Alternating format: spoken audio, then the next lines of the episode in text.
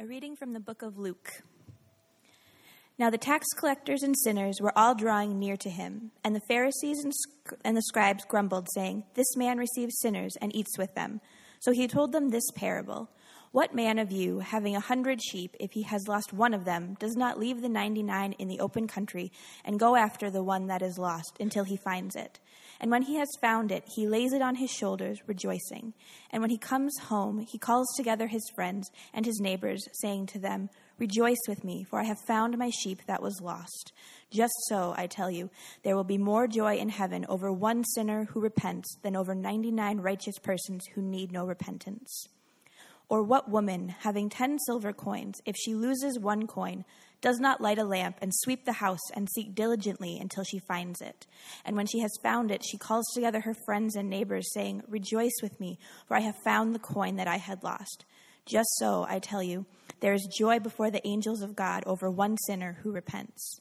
And he said, There was a man who had two sons, and the younger of them said to his father, Father, give me the share of property that is coming to me. And he divided his property between them. Not many days later, the younger son gathered all he had and took a journey into a far country, and there he squandered his property in reckless living.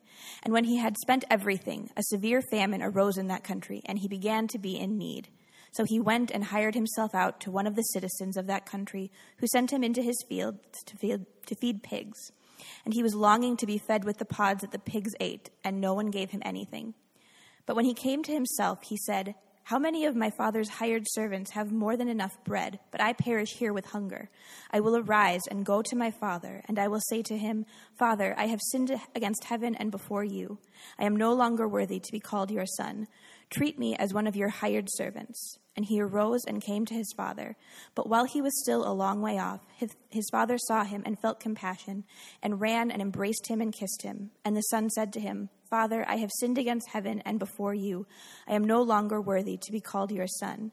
But the father said to his servants, Bring quickly the best robe and put it on him, and put a ring on his hand and shoes on his feet. And bring the fattened calf and kill it, and let us eat and celebrate. For this my son was dead and is alive again. He was lost and is found. And they began to celebrate. Now his older son was in the field, and as he came and drew near to the house, he heard music and dancing. And he called one of the servants and asked what these things meant. And he said to him, Your brother has come, and your father has killed the fattened calf, for he, because, he because he has received him back safe and sound. But he was angry and refused to go in. His father came out and entreated him, but he answered his father, Look, these many years I have served you, and I never disobeyed your command, yet you never gave me a young goat that I might celebrate with my friends. But when this son of yours came, who has devoured your property with prostitutes, you killed the fattened calf for him. And he said to him, Son, you are always with me, and all that is mine is yours. It was fitting to celebrate and be glad, for this your brother was dead and is alive. He was lost and is found.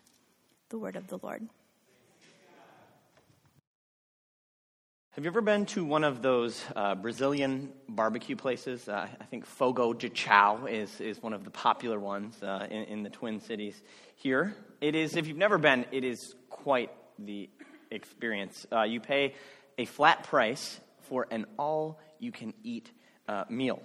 And so they bring around, as you're sitting at your table, they bring around these skewers with various meats and they ask you, Would you like some of this? Would you like some of this? And the answer is always yes. Give me more on my plate. But they do try to trick you at the beginning. They give you a plate to go to the salad bar, which is just a trick to get you to fill up on food that is not meat, wasting that incredibly valuable real estate that you have in your stomach that is supposed to be dedicated completely to the delicious feast of Brazilian barbecued meat. And so they give you, when you go there, they give each diner, you get one of these cards, and one side is green and the other side is red. And so, as long as that green side is up, that means that the servers need to keep bringing skewers of delicious meat to your table. And it's always a, and, and there's always that really sad moment when you just give up and you quit and you flip it over to red and you say, My, my stomach can take no more. The spirit is willing, but the flesh is weak. And that's kind of how I feel when I'm looking at a text like Luke 15 for, for preaching. It's like you could just leave the green side up and preach through this for a whole month. But at some point, you have to turn it over to red. It's maybe the single greatest chapter of Jesus' teaching in all of Scripture. Certainly, it rivals the Sermon on the Mount, and it shows that Jesus is a master storyteller. With just a few words and three simple stories, he can teach us more about God's character and God's kingdom and God's grace than thousands of pages of systematic theology ever could. And when standing before this chapter, we are standing before a great feast. And so it's hard to know where to start digging in. And it's equally as difficult to know where one should stop. We can't savor everything this passage has to offer. We can only sample a few of its flavors, but we have the sure and certain knowledge that we will be able to revisit this smorgasbord again and again and again. And Jesus tells three parables about a lost sheep, a lost coin, and a lost son in response to the grumbling of the Pharisees and scribes about Jesus' practice of, of welcoming and eating with tax collectors and sinners. And their objection was that Jesus was extending the message and welcome of the kingdom to those people before they got their lives together. Now, no one would have objected if Jesus had eaten with these people and welcomed them after these notorious sinners had gotten their lives together and become good, righteous, Torah observant Jews. Not even the scribes and Pharisees would have objected to that. In fact, they would have celebrated it. Here, Jesus is making people get their lives right. But what Jesus is doing seems to them to be getting everything backwards. The way it's supposed to work, according to the scribes and Pharisees, is that you get right and then you get God. That's how the equation works. And what Jesus is preaching and doing and saying is that God gets you. And that's what gets you right. God moves first, and then your life changes. And so, what we see here is not just a difference of opinion, but this is a difference in worldview. One is religion, the other is grace. The one says, do this, the other says, it's done. The one says, we get to God, the other says, God gets to us. And so a religious life is marked by solemnity and austerity and rigidity. But a grace life is marked by bounteousness and joy and celebration. And so the truth is that grace is hard to deal with. We think it sounds so nice, so wonderful. Who would prefer religion over grace when, when, we, when we present it like that? But, but it's not fair. And it seems too good to be true. And it seems too good to be true for both the prodigal and the elder brother, as we will see. But grace continues to issue this invitation to join the party, nevertheless, to accept it's too good to be true, so it must be godness. So that we can stop running or stop fighting and start celebrating. There's a strong part of us, I think something innate within us that rejects that offer because we don't want to go to any party that welcomes those people, whoever they are. And we don't want to be given anything. We want to do something. We want to work for something. We want to somehow earn our way into the kingdom. And we want other people to do the same. And at best, it's sort of a, a grace for me, but not for the type of mentality that we often carry around. There's a brilliant illustration of this, uh, an old story that the rabbis told about a hardworking, God fearing farmer. And so the Lord appears to him and he says, You are a righteous, God fearing man. I will give you three things that you ask for. But the only condition is this that whatever I give you, I will give double to your neighbor.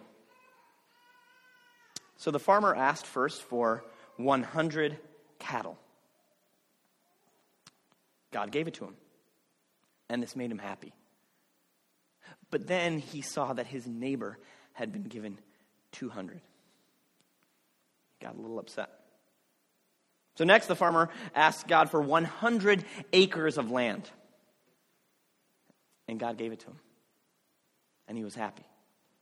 But then he saw that his neighbor had 200 acres of land. And this made him very upset. And so the last thing that the farmer asked for was this He said, Lord, make me blind in one eye. And God wept. See, the Pharisees grumble and the prodigals flee from grace, as do we. And we can come up with 101 different reasons why, why we can't believe or, or won't believe in this. Why we'll reject or run away from this God who offers us this grace. You know, we'll say, okay, but yeah, yeah, yeah, yeah. The, the church is full of hypocrites. That's a reason to reject God's grace. And, and my response to that is always no, no, no. The church is not full of hypocrites. There is always room for one more.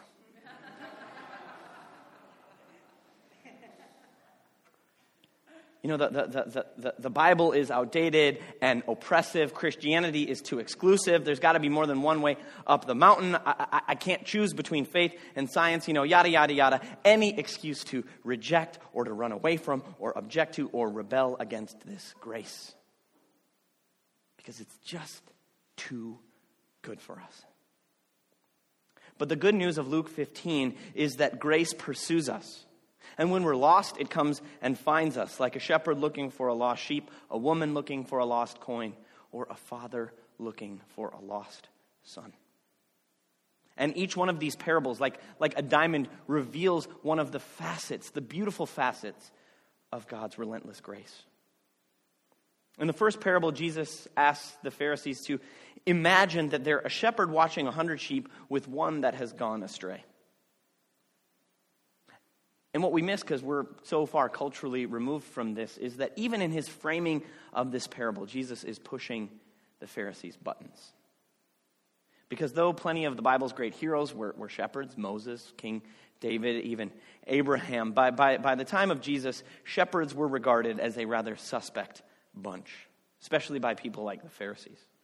Shepherds, they, they slept outside, and so they were dirty. They, they didn't have the wherewithal to maintain the strict standards of ritual purity. They were notorious for having their flocks wander on everyone's land, even if it didn't belong to them. And so they were kind of scoundrels and scallywags in the culture. People you just couldn't trust because they were always moving around. And so Pharisees and scribes, they, they loathed shepherds. And yet, here is Jesus asking them to imagine you're one of these people, those people. Not many shepherds would have had 100 sheep. If you had 100 sheep, you had enough money to pay someone to take care of those sheep for you. You could have hired a shepherd. So, what we have going on here is, is a shepherd who's a part of some kind of co op, collective with his family. And so, it's, it's quite common for relatives to herd their sheep together, and then one person would be responsible for caring for them. They could take turns, share the load. And so, what's happened is that this unfortunate shepherd has lost one of his sheep. He's lost one of the one that belongs to the whole. And so, if he doesn't get it back, the loss is on him. And he'll be responsible for replacing it. And he'll have let the entire cooperative down. And so, what we see is that grace cannot be content with losing someone or something that belongs to it. And so, it goes out and searches high and low. And when it finds what has wandered away, and it's found, it is a cause for great rejoicing, even though this heavy sheep, this bleeding, helpless sheep, has to be carried high over hill and dale back to the rest of the flock. And so, what this parable teaches us is that God's grace pursues us when we've wandered away, but more than that, God's grace is willing to bear the burden of bringing us back, just like this shepherd slinging this sheep over his shoulders. And commentators throughout the church's history have seen in this an image, this image of the shepherd carrying the sheep on his shoulders, a picture of Christ on the cross.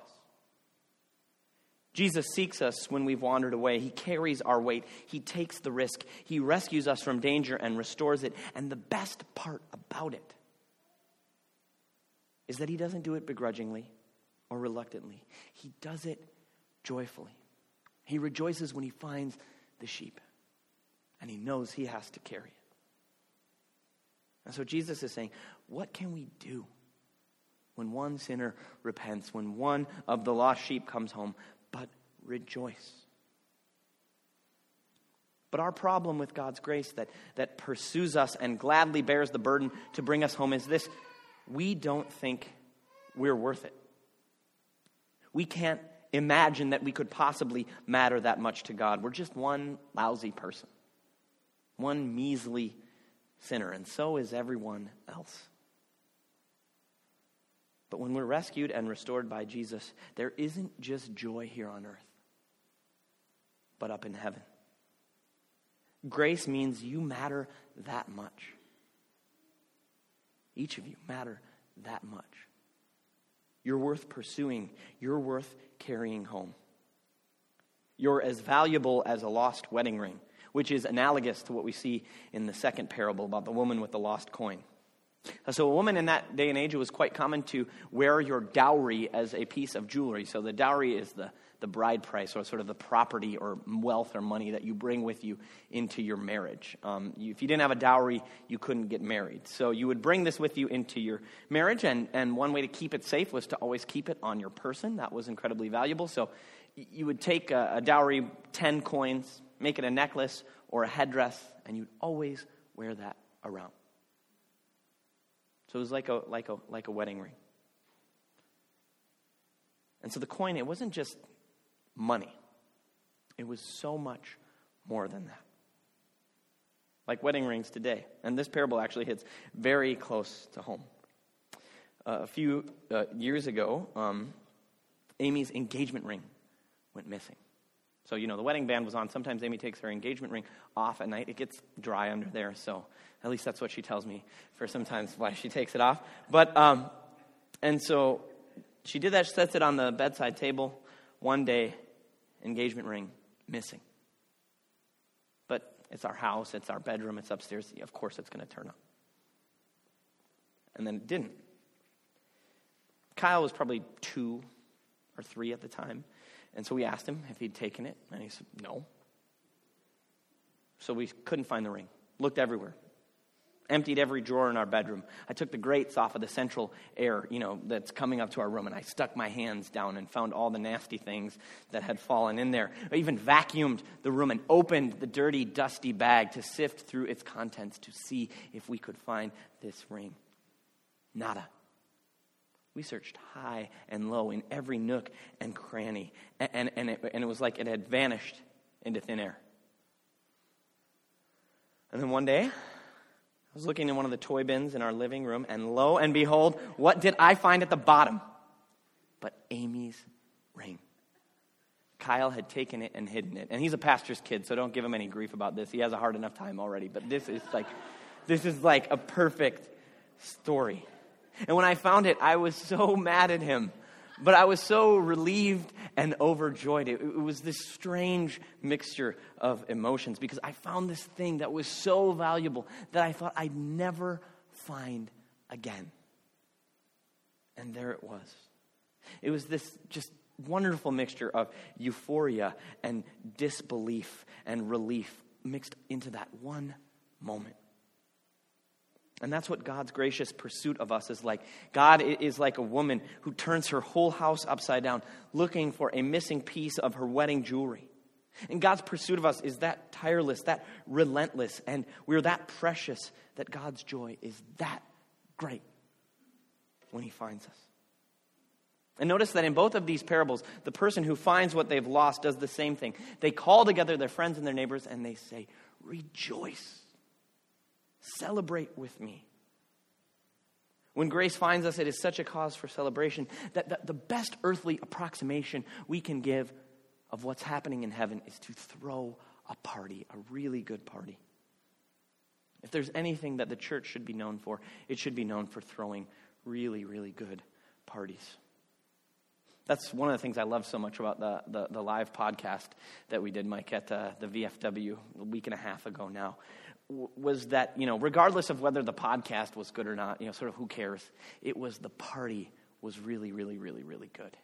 People were having a lot of fun, and, and not just for any old reason, but for the reason that we were talking about and gathered around uh, uh, celebrating and exploring the Christian story, as we called it, the Christian myth. That's, that's the greatest story ever told, more exciting, more adventurous, more life transforming, better than any fable or folk tale, and it has the advantage of being true. And we said, that's awesome. And so we got a bunch of friends together and had a party. And that's heavenly. It's heavenly.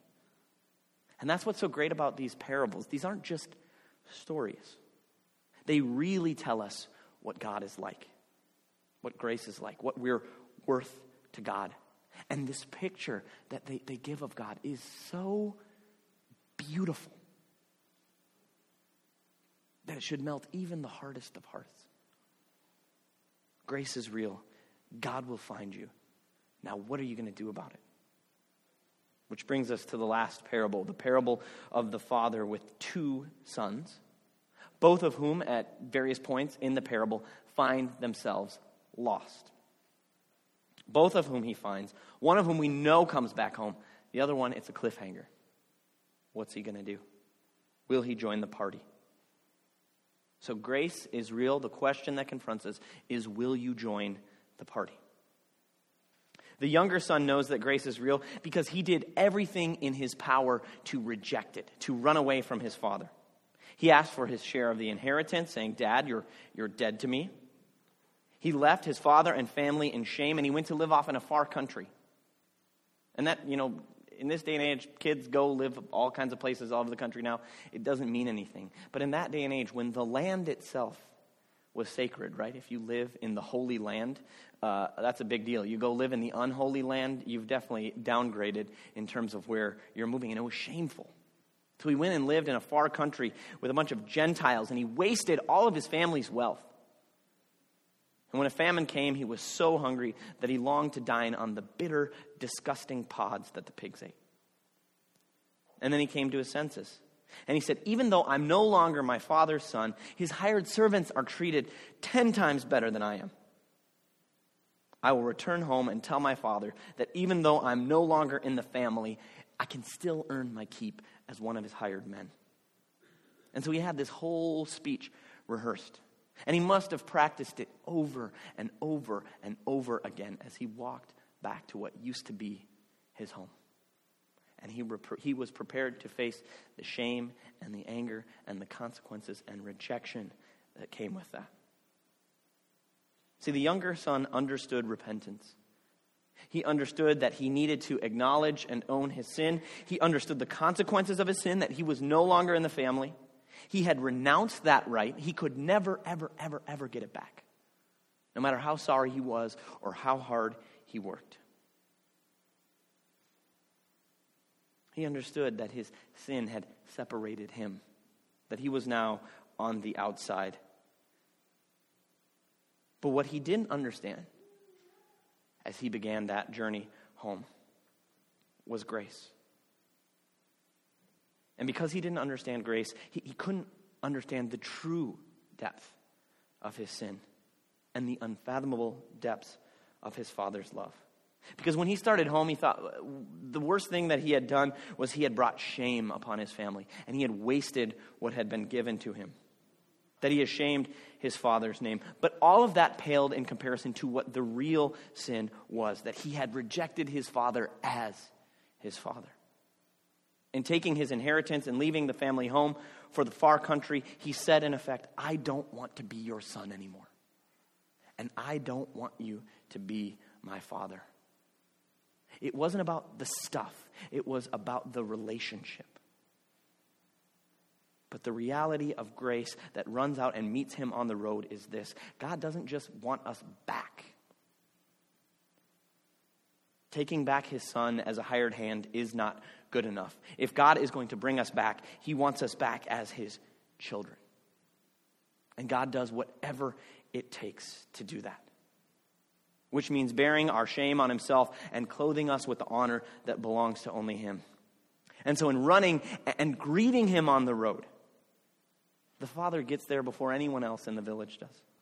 If anyone else from the village or the household had seen this son, a lynch mob could have formed. To drag him before his father, to give the father the honor of casting the first stone.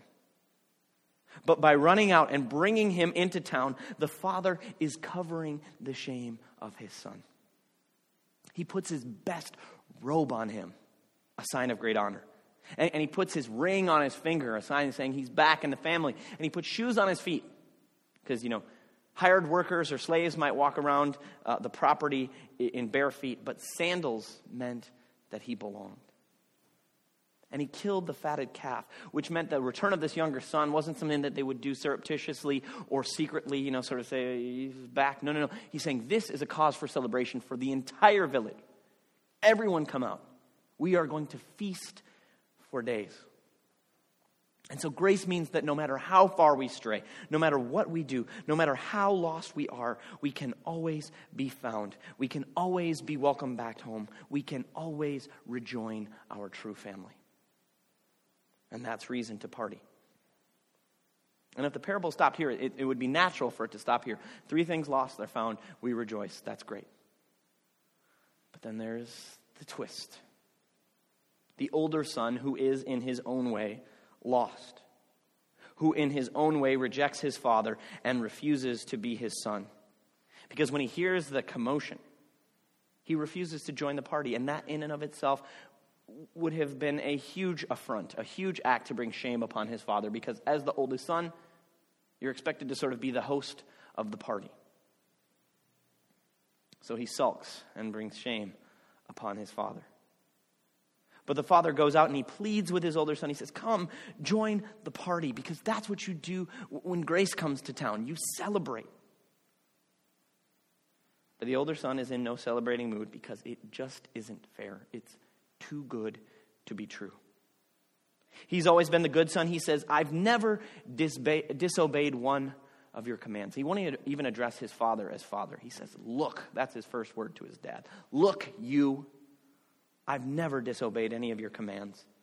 Sounds like a, a Pharisee here. He says, I've never even gotten a young goat to share with my friends. And here, this son of yours, he can't bring himself to refer to him as his brother. He says, This son of yours gets the fatted calf treatment. And the most telling statement of all comes, though, when he says, Many years have I served you. But the, the actual Greek word here for serve is he says, Many years have I slaved for you. I've slaved for you all of these years, Dad, and I haven't gotten a thing for it. So even though he hasn't rejected his father with his way of life like the, the younger son, the prodigal son, he has rejected his father through his obedience in his heart. He too has run away from home. But grace pursues even the older brother. It finds him and entreats him to join the party. And we're left to wonder if he does. What's he going to do? And we're left to wonder if we too have accepted this invitation. Or are we still trying to deal with God on our own terms? Like the two lost sons who can't accept the reality of grace until it takes them by the hand grace that would welcome home a prodigal as a son, or grace that would go out to reason with a sulking older son whose words reveal that he views his relationship not as father son, but master slave. But God's gracious invitation to both is come home. Be my child, and I will be your father. And I will move heaven and earth. I will bring heaven to earth to find you. Grace is that amazing. Let's party. In the name of the Father, and of the Son, and of the Holy Spirit. Amen. Let's pray.